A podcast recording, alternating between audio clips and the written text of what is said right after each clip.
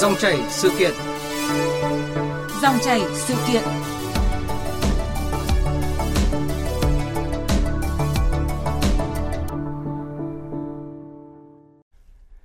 Thưa quý vị và các bạn, Bộ Giáo dục và Đào tạo vừa công bố phổ điểm 9 môn thi tốt nghiệp trung học phổ thông đợt 1 năm nay của gần 981.800 thí sinh. Qua các biểu đồ này, người dân nhà quản lý giáo dục phần nào đánh giá được tình hình học tập của thí sinh, mức độ khó dễ của đề thi. Đây cũng là dữ liệu quan trọng để thí sinh tham khảo trong việc điều chỉnh nguyện vọng đăng ký xét tuyển đại học cao đẳng giáo dục mầm non. Theo thống kê của Bộ Giáo dục và Đào tạo, kỳ thi tốt nghiệp trung học phổ thông năm 2021 có 24.318 điểm 10, trừ lịch sử và ngoại ngữ. Đỉnh phổ điểm thi tốt nghiệp trung học phổ thông đợt 1 năm nay của 7 môn đều lệch với mức điểm trên trung bình. Trong đó, môn có số lượng bài thi đạt điểm 10 nhiều nhất là giáo dục công dân với gần 18.700 bài. Số thí sinh có điểm dưới trung bình nhiều nhất là môn lịch sử và ngoại ngữ. Cả nước có hơn 1.200 bài thi điểm liệt. Trước sự ảnh hưởng lớn của dịch COVID-19 đến quá trình dạy học của các trường phổ thông, đặc biệt khóa học sinh lớp 12 năm nay đã 2 năm bị khoảng thời gian tạm dừng đến trường. Phổ điểm của các môn thi bài thi tốt nghiệp trung học phổ thông năm 2021 so với các năm trước có gì thay đổi? Liệu kết quả đó có phản ánh đúng thực tế dạy và học? Dòng chảy sự kiện hôm nay chúng tôi bàn chủ đề này với sự tham gia của các chuyên gia giáo dục là tiến sĩ Quách Tuấn Ngọc, nguyên cục trưởng Cục Công nghệ Thông tin Bộ Giáo dục và Đào tạo và tiến sĩ Lê Thống Nhất, hệ thống Big School, hai trong số những chuyên gia dự tọa đàm tư vấn phân tích phổ điểm thi tốt nghiệp trung học phổ thông năm 2021. Trước hết xin cảm ơn tiến sĩ Quách Tuấn Ngọc và tiến sĩ Lê Thống Nhất. Và trước khi mà trao đổi thì mời các khách mời nghe tổng hợp về kết quả phân tích phổ điểm của kỳ thi tốt nghiệp trung học phổ thông năm 2021. Kết quả phân tích phổ điểm thi tốt nghiệp trung học phổ thông môn toán do Bộ Giáo dục và Đào tạo công bố cho thấy có 980.876 thí sinh tham gia bài thi toán, trong đó điểm trung bình là 6,61 điểm, điểm số có thí sinh đạt cao nhất là 7,8 điểm. Môn ngữ văn có 978.027 thí sinh dự thi, trong đó điểm trung bình là 6,47 điểm. Điểm số có nhiều thí sinh đạt nhất là 7,0 điểm. Môn vật lý có 346.404 thí sinh dự thi, trong đó điểm trung bình là 6,56 điểm. Điểm số có nhiều thí sinh đạt nhất là 7,5 điểm. Môn hóa học có 348.046 thí sinh dự thi, trong đó điểm trung bình là 6,63 điểm. Điểm số có nhiều thí sinh đạt nhất là 7,75 điểm. Môn sinh học có 342.604 thí sinh dự thi, trong đó điểm trung bình là 5,51 điểm. Điểm số có nhiều thí sinh đạt nhất là 5,25 điểm. Môn địa lý có 631.137 thí sinh dự thi, trong đó điểm trung bình là 6,96 điểm. Điểm số có nhiều thí sinh đạt nhất là 7,0 điểm. Môn giáo dục công dân có 534.123 thí sinh dự thi, trong đó điểm trung bình là 8,37 điểm. Điểm số có nhiều thí sinh đạt nhất là 9,25 điểm. Môn tiếng Anh có 866.993 thí sinh dự thi, trong đó điểm trung bình là 5,84 điểm. Điểm số có nhiều thí sinh đạt nhất là 4,0 điểm.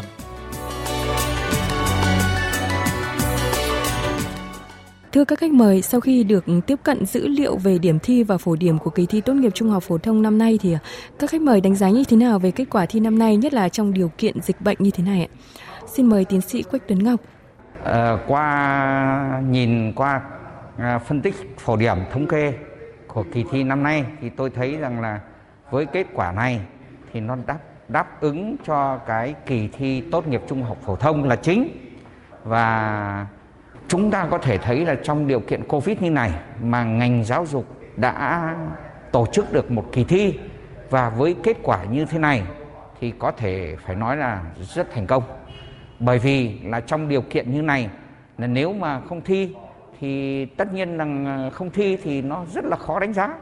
Nhưng mà thi trong điều kiện như này thì chúng ta cũng phải thấy rằng là đấy là một cái sự nỗ lực của của toàn ngành cũng như toàn xã hội để chúng ta có được một cái kết quả có thể nói rằng là rất là tốt đẹp. Vâng, còn đánh giá của tiến sĩ Lê Thống Nhất như thế nào sau khi mà được tiếp cận dữ liệu về điểm thi và phổ điểm của kỳ thi tốt nghiệp trung học phổ thông năm nay? Liệu kết quả thi đã đánh giá đúng chất lượng dạy và học chưa thưa ông? Có thể nói là tôi không bất ngờ gì khi mà đối chiếu với năm 2020. Và cái điều này chứng tỏ rằng qua hai cái mùa dịch ta tổ chức thi đợt một như vậy thì có thể nói là chúng ta đã có một kinh nghiệm nhất định. Nó không có những cái biến động gì lớn mà có thể nói tức là tất cả các cái phổ điểm mà nhận được thì nó cũng phản ánh một cái cái thực chất về dạy và học.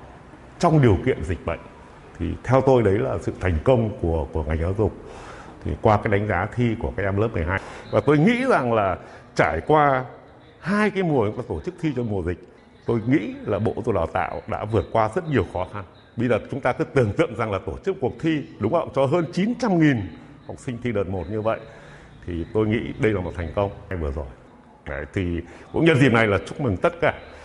tất cả cả hệ thống chính trị chứ không phải chỉ một ngành giáo dục vào cái kỳ thi này. Thì đây là thắng lợi chung của tất cả chúng ta trong khi chúng ta phòng chống dịch. Phổ điểm năm nay thì à, có những cái điểm đặc biệt như là môn lịch sử vẫn có điểm thấp kỷ lục, ngược lại tiếng Anh là môn có bài thi điểm 10 nhiều thứ hai với 4.345 bài thi, cao gấp 19 lần so với năm ngoái. Nhìn vào những cái con số này thì ông có những cái đánh giá như thế nào, thưa tiến sĩ Quách Tuấn Ngọc? Theo tôi thì cái đối với môn lịch sử thì từ xưa tới nay thường thường cái phổ điểm vẫn là lệch trái. Thế nhưng năm nay thì cái cái lệch trái nó ít hơn. Thế nhưng mà dẫu sao thì tôi cũng mong muốn rằng vì đây là kỳ thi tốt nghiệp trung học phổ thông, cho nên chúng ta phải làm sao là cái phổ điểm là nó phải qua cái điểm 5 là cái điểm trung bình. Đấy, thì cái điều này là cái điều mong muốn làm sao đấy là cái đề thi nó làm sao đấy để phổ điểm cái môn lịch sử nó ít nhất là nó cũng vượt qua cái điểm 5 thế nhưng mà một ừ, cái ý kiến cũng cho rằng là cái môn lịch sử là ít ừ, ít em quan tâm chỉ học để đảm bảo là tốt nghiệp thôi. Cho nên là ít em nó quan tâm. Thế nhưng mà dẫu sao thì chúng ta phải thấy đây là kỳ thi tốt nghiệp trung học phổ thông. Cho nên chúng ta phải lấy cái mức độ là trung bình mà em nào cũng có thể đạt được. Chúng ta phấn đấu là như thế. Thế còn à, môn anh văn thì theo cá nhân tôi thì tôi nhìn thì tôi đang giả định là cái phổ điểm này nó là tổ hợp của hai cái phổ điểm hai cái chuẩn nó, một cái là lệch bên tay trái, một cái là lệch bên tay phải. Thì tôi cũng đề nghị với bộ là nên phân tích thật cụ thể là những nơi nào mà cái phổ điểm nó thuộc bên tay trái thì phải xếp nó sang một bên và bên tay phải sang một bên để nghiên cứu xem là cái phân bố ấy nó rơi vào những cái tình huống nào. Thí dụ như là vùng miền, thí dụ như điều kiện của từng trường, từng địa phương ngay tại hà nội thì cũng có thể là trong nội thành khác mà ngoại thành khác đấy thì cái này là còn phải phân tích thêm Vâng, điểm môn tiếng Anh trong kỳ thi năm nay gây chú ý đặc biệt khi vừa là môn có số bài thi điểm 10 nhiều thứ hai trong số 9 môn thi, lại vừa là môn có điểm trung bình trên 40%. Theo tiến sĩ Lê Thống Nhất thì à, vì sao môn lịch sử và tiếng Anh lại có điểm thấp như thế? Thậm chí môn tiếng Anh còn được coi là có phổ điểm lạ khi có tới hai đỉnh điểm. Thì theo quan điểm của tôi là chắc chắn tình hình này nó sẽ không cải thiện kể cả chúng ta đẩy đẩy nâng cao chất lượng lên.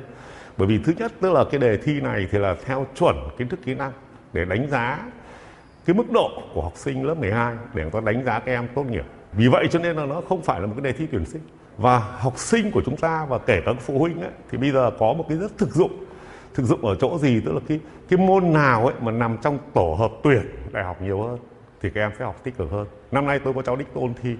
Đấy, thì những cái môn chẳng hạn như là lịch sử hay tiếng Anh thì không phải là những cái mục tiêu của cháu chẳng hạn. Thì cháu sẽ học có thể là ít hơn. Đấy, rồi cháu khi đi thi thì cái sự quyết tâm nó cũng ít hơn. Vì vậy cho nên là nó không phản ánh được cái gọi là cái năng lực về về về môn lịch sử hay là học sinh có thích học lịch sử hay không. Vì vậy cho tôi nghĩ rằng là chúng ta không nên suy diễn ở cái chỗ ấy. Chỉ có một điều là chuyện này đã xảy ra trong nhiều năm. Thì có lẽ rằng là chúng ta phải xem lại là cái chuẩn kiến thức kỹ năng của môn lịch sử và môn tiếng Anh ấy là chúng ta đặt có phải là cao quá không? Bởi vì nếu như chúng ta đặt cao thì thì lúc nào là nó cũng sẽ ở cái dạng như vậy. Mặc dù rằng tôi biết rằng là kể cả đề án ngoại ngữ chúng ta đã cố gắng rất nhiều. Đấy, rồi rất nhiều gia đình các phụ huynh là tập trung cho con học tiếng Anh rất nhiều. Tuy nhiên là cái kết quả khi mà thể hiện qua thi tốt nghiệp thì nó vẫn chưa nâng lên được. Vậy thì tôi cũng đề nghị bộ là, là xem lại xem. Lấy chuẩn kiến thức kỹ năng của hai cái môn lịch sử và môn tiếng Anh chúng ta có đặt cao quá hay không Vậy ông Lê Thống Nhất lý giải ra sao khi có 10 điểm 10 môn giáo dục công dân với 18.680 điểm 10, tăng gần gấp 5 lần so với năm ngoái. Điều này thì nên mừng hay lo? Cái môn giáo dục công dân, đúng không? Nó là cái môn xã hội thôi. Nhưng mà phải nói là kết quả rất cao. Có lẽ là không có cái môn nào mà lấy cái số điểm 10 mà đến hơn 18.000 em như vậy. Thì nó nó cũng phản ánh một cái. Rằng là tuy tuy là chúng ta tưởng rằng đấy là môn xã hội. Nhưng mà với các cái điều kiện trong xã hội trong gia đình. Hiện nay ấy, là chúng ta phải sống theo pháp luật rất nhiều. Đấy, thì điều này tôi rất đáng mừng. Cho nên nếu một một cơn mưa điểm 10 xảy ra ở môn giáo dục công dân thì tôi rất mừng. Bởi vì đề thi ấy là bám xoay quanh tất cả những cái gì mà thực hiện pháp luật hiến pháp của Việt Nam. Đấy thì điều đấy là tôi tôi rất là mừng. Đấy, để tránh cái tình trạng là thế hệ trẻ bây giờ ấy,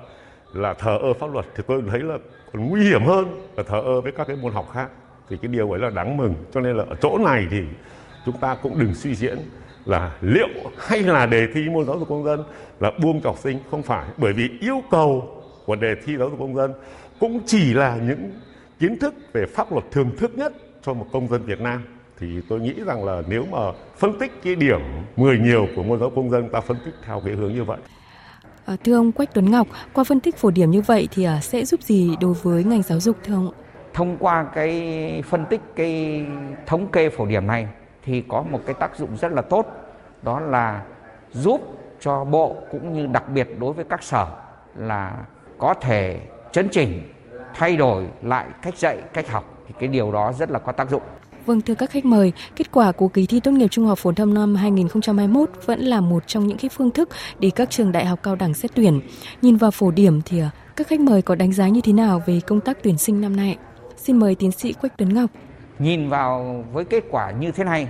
thì tôi thấy rằng hoàn toàn đây là một cái phương án mà các trường đại học có thể dựa vào để mà tuyển sinh. Và thông, thông thường theo theo tôi thông thường được biết thì những cái trường đại học mà thường thường ở cái top giữa thì người ta có thể sử dụng được bên cạnh đó là nhiều trường người ta cũng sử dụng cả phương án là xét tuyển theo học bạ thế thì năm nay với cái với cái việc đánh giá là cái điểm chênh lệch giữa học bạ và kỳ thi tốt nghiệp trung học phổ thông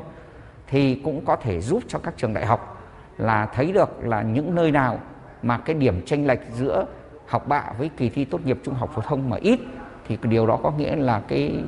cái việc xét tuyển học bạ là trong tương lai người ta tin cậy hơn thì người ta có thể hoàn toàn là chủ động, gọi là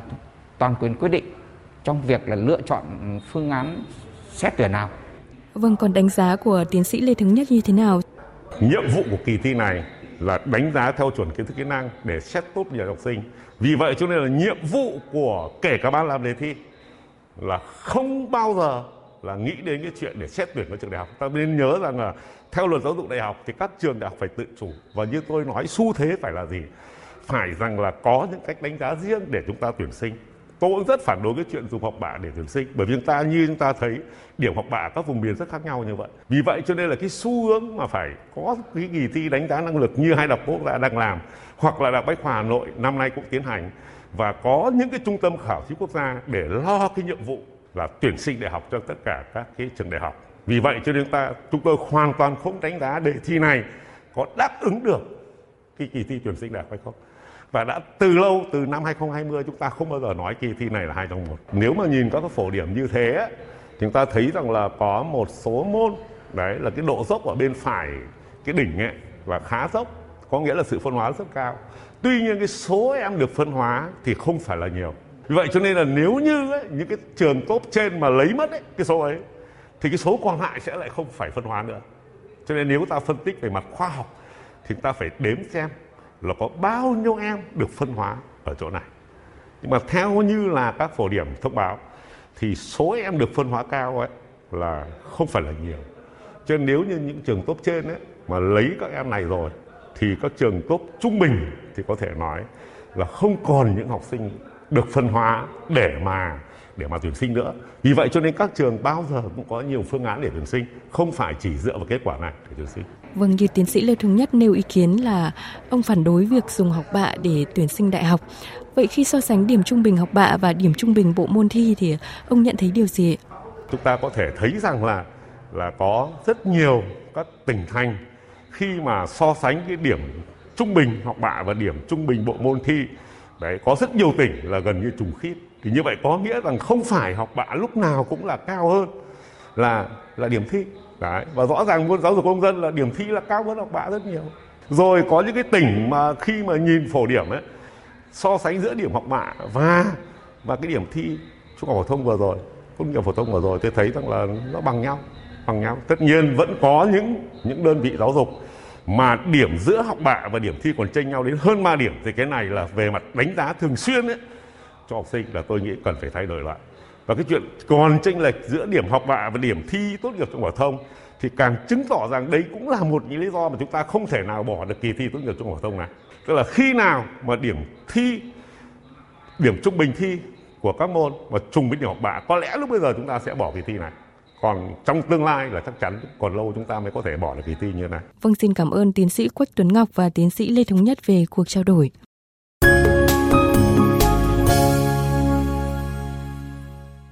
Thưa quý vị và các bạn, dù phổ điểm một số môn như là lịch sử, tiếng Anh chưa hoàn hảo như mong muốn, nhưng xét tổng quan phổ điểm các môn thi năm nay đã đáp ứng mục tiêu quan trọng nhất của kỳ thi là xét công nhận tốt nghiệp trung học phổ thông. Với sự phân hóa điểm thi trong phổ điểm, các trường đại học cũng có thể thuận lợi sử dụng kết quả này để tuyển sinh.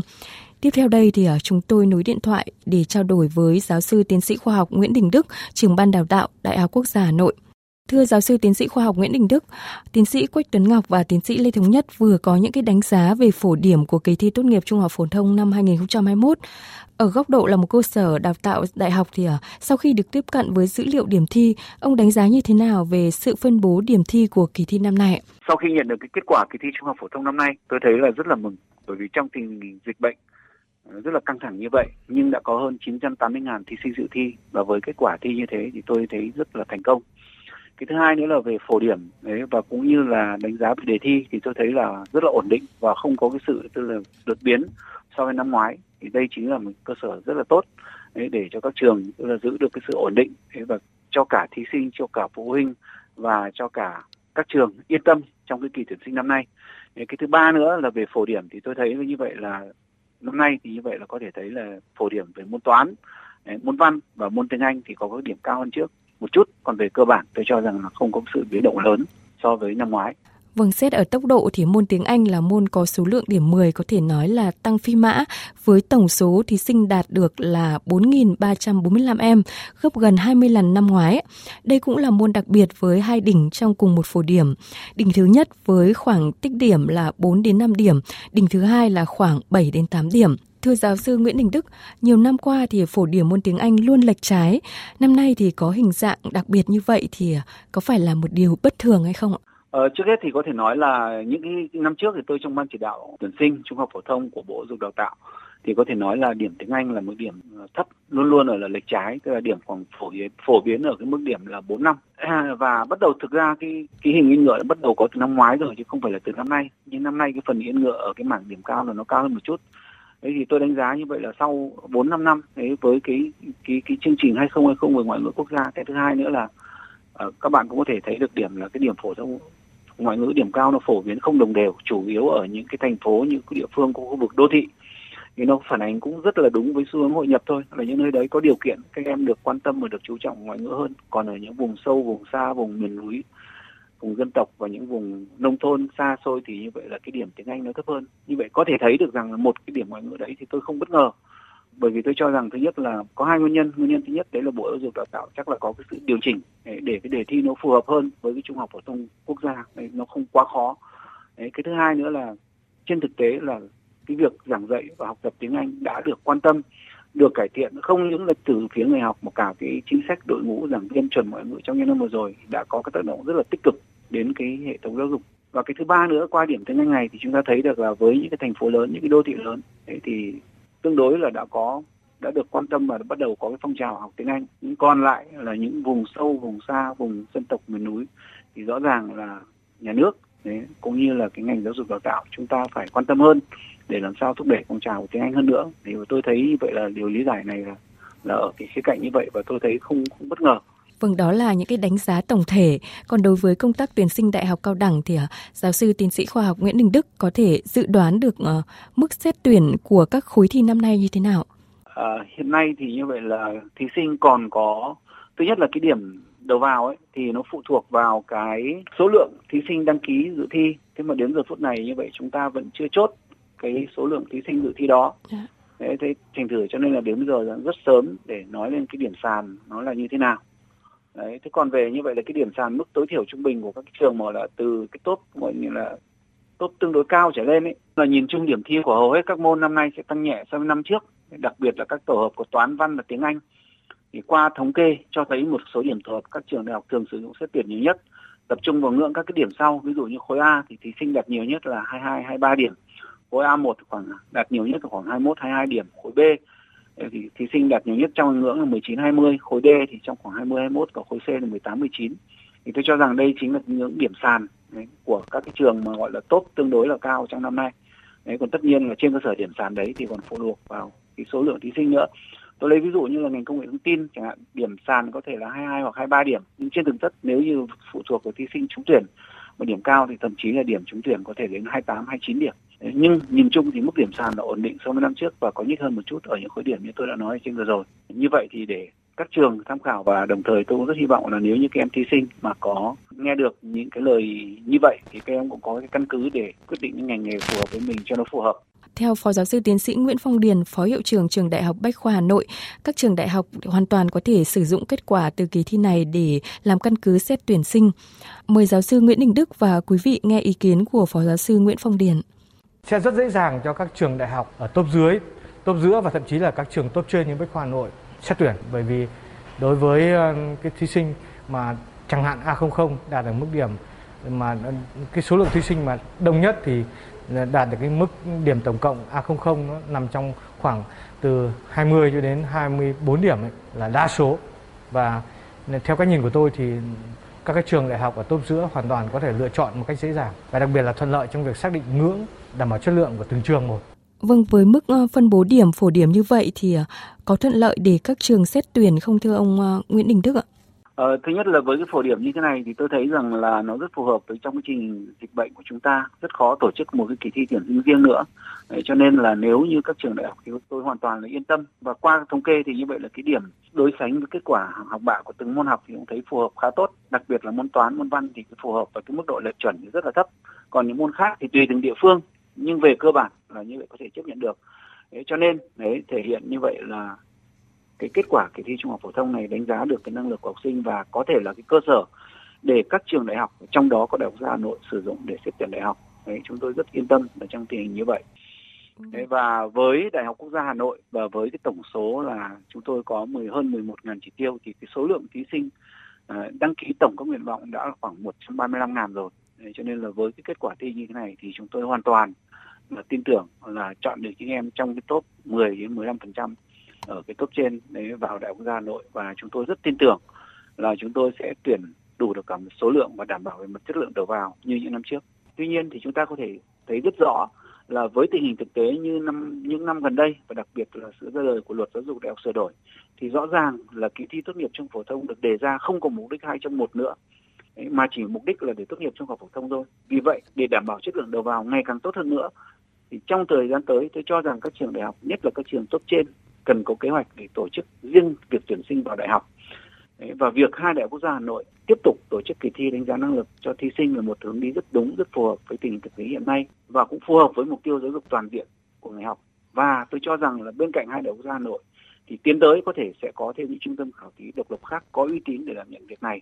Và trong tương lai Đấy, nếu như chúng ta tổ chức được những kỳ thi đánh giá năng lực như vậy thì các em có thể tổ chức thi nhiều đợt trong năm nhận kết quả nhiều đợt trong năm. Chúng ta không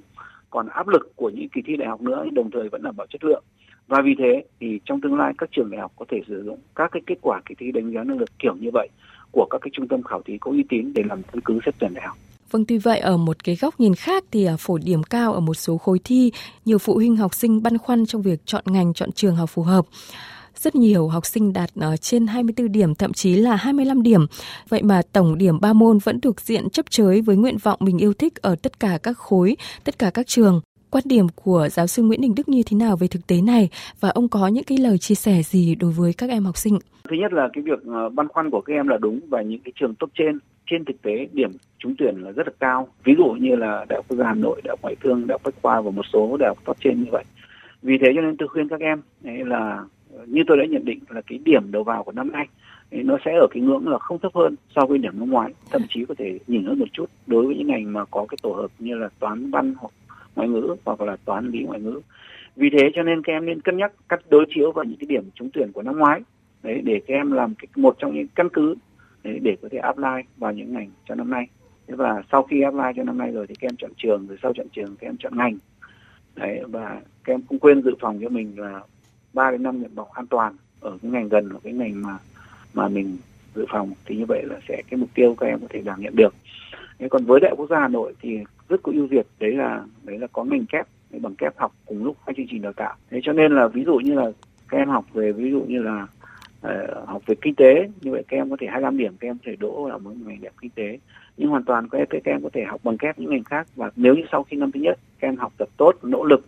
và có học tập có điểm học tập từ loại khá trở lên thì các em có thể đăng ký học ngành kép ví dụ như công nghệ thông tin ví dụ như là ngôn ngữ anh vân vân thì cái điều này thí sinh có thể tham khảo trên website về đề án tuyển sinh của Đại học Hà Nội và các đơn vị trực thuộc Đại học Hà Nội. Vâng, thưa giáo sư Nguyễn Đình Đức, năm nay do dịch bệnh COVID-19 diễn biến phức tạp, kỳ thi tốt nghiệp trung học phổ thông phải tổ chức thành hai đợt. Tới đây thì à, sẽ là đợt thi thứ hai. Nhưng mà nhiều học sinh có thể sẽ không dự thi được ừ, đợt hai, cho nên Bộ Giáo dục và Đào tạo đã quyết định xét đặc cách tốt nghiệp cho những thí sinh F0, F1, F2 ở những nơi đang thực hiện giãn cách theo chỉ thị 16 của Thủ tướng Chính phủ. Và bên hành lang Quốc hội, đại biểu Trần Văn Lâm, đoàn Bắc Giang và đại biểu Tạ Văn Hạ, đoàn Quảng Ninh bày tỏ quan điểm như thế này. Tôi cho rằng cái việc xét tốt nghiệp trong cái điều kiện dịch bệnh phức tạp hiện nay là việc làm cần thiết và phù hợp. Những cái đối tượng này hoàn toàn có thể xem xét cái hồ sơ, xem xét cái tiến trình kết quả học tập của các cháu trên ghế nhà trường 10 năm và cái đánh giá đấy chúng tôi mới cho rằng là đánh giá thực chất chứ không phải chỉ phụ thuộc vào một cái bài thi trong một thời gian rất là ngắn dung lượng kiến thức cũng mức độ thôi và bị tác động bởi rất nhiều yếu tố ngoại cảnh. Trong cái điều kiện dịch bệnh nó còn phức tạp và khó lường như thế này, cái việc mà chọn một cái hình thức để thi hay là xét tuyển để cho nó phù hợp với lại cái tình hình dịch bệnh và cái điều kiện của địa phương nhưng mà đồng thời cũng phải đảm bảo được cái tính công bằng và đảm bảo quyền lợi chính đáng của các em trong cái quá trình học tập và phát triển. Vâng, cùng với việc xét đặc cách cho những cái thí sinh này thì à, Bộ cũng chỉ đạo Đại học Quốc gia Thành phố Hồ Chí Minh và Đại học Quốc gia Hà Nội tổ chức thi đánh giá năng lực để các em học sinh này có thể xét tuyển vào đại học. Vậy thì Đại học Quốc gia Hà Nội sẽ phối hợp để thực hiện cái công việc này ra sao thưa giáo sư Nguyễn Đình Đức ạ? Hiện nay như vậy là Đại học Quốc gia Thành phố Hồ Chí Minh và Đại học Quốc gia Hà Nội đã có cái sự họp bàn trao đổi và thống nhất để làm sao có thể là có sự công nhận và sự là chuyển đổi điểm tương đương giữa cái hai cái bài thi đánh giá năng lực. Để mục tiêu làm sao là có thể là về lâu dài ấy, theo chỉ đạo của thủ tướng là mong muốn làm sao có một ma trận chung có một đề chung. Nhưng mà hiện nay thì như vậy là hai bên bàn thảo và thấy rằng là việc chung như vậy là có thể là nó phải có lộ trình. Trước hết là hai bên sẽ thống nhất để làm sao có sự chuyển đổi tương tương đương giữa điểm thi đánh giá năng lực của hai đại học gia Hà Nội để làm sao cái điểm thi của này có thể sử dụng để tuyển sinh chung. Đấy trong toàn quốc đấy là cái điểm thứ nhất. Đấy và cái thứ hai nữa là trong tương lai thì hai trung tâm khảo thí sẽ thực hiện cái chỉ đạo mà bộ giáo dục đào tạo giao. Đấy, sẽ mở rộng cái ngân hàng đề thi cũng như là tổ chức thi cho các địa phương đấy để làm sao có thể sử dụng kết quả đánh giá năng lực phục vụ tuyển sinh cho các trường đại học trong toàn quốc theo chỉ tiêu của bộ giáo dục đào tạo. Tuy nhiên đấy, với cái hình giãn cách như vậy thì tất cả mọi hoạt động hiện nay đang tạm dừng đấy, và tôi hy vọng đấy, là sau khi cái thời gian giãn cách căng thẳng này hai trung tâm khảo thí sẽ tổ chức tái khởi động lại các kỳ thi đánh giá năng lực và phục vụ tuyển sinh cho uh, cái kỳ bổ sung cho những cái em mà chưa kịp thi được miễn đặc cách kỳ thi trung học phổ thông mà các trường vẫn cần phải tuyển sinh có chất lượng thì có thể sử dụng và đồng thời những cái kỳ thi tuyển sinh tiếp thì có thể dùng cái chứng chỉ này để xét tuyển đại học cho năm sau. Vâng, xin cảm ơn giáo sư tiến sĩ khoa học Nguyễn Đình Đức, trưởng ban đào tạo Đại học Quốc gia Hà Nội về cuộc trao đổi. Thưa quý vị và các bạn, theo đánh giá của các chuyên gia giáo dục, kết quả của đợt 1 kỳ thi tốt nghiệp trung học phổ thông năm nay phản ánh nỗ lực của cả hệ thống trong việc duy trì dạy học trong bối cảnh dịch bệnh kéo dài và nỗ lực tổ chức kỳ thi trong điều kiện hết sức khó khăn, đảm bảo việc dạy và học, đánh giá xét tốt nghiệp, tuyển sinh đại học không bị gián đoạn vì dịch bệnh.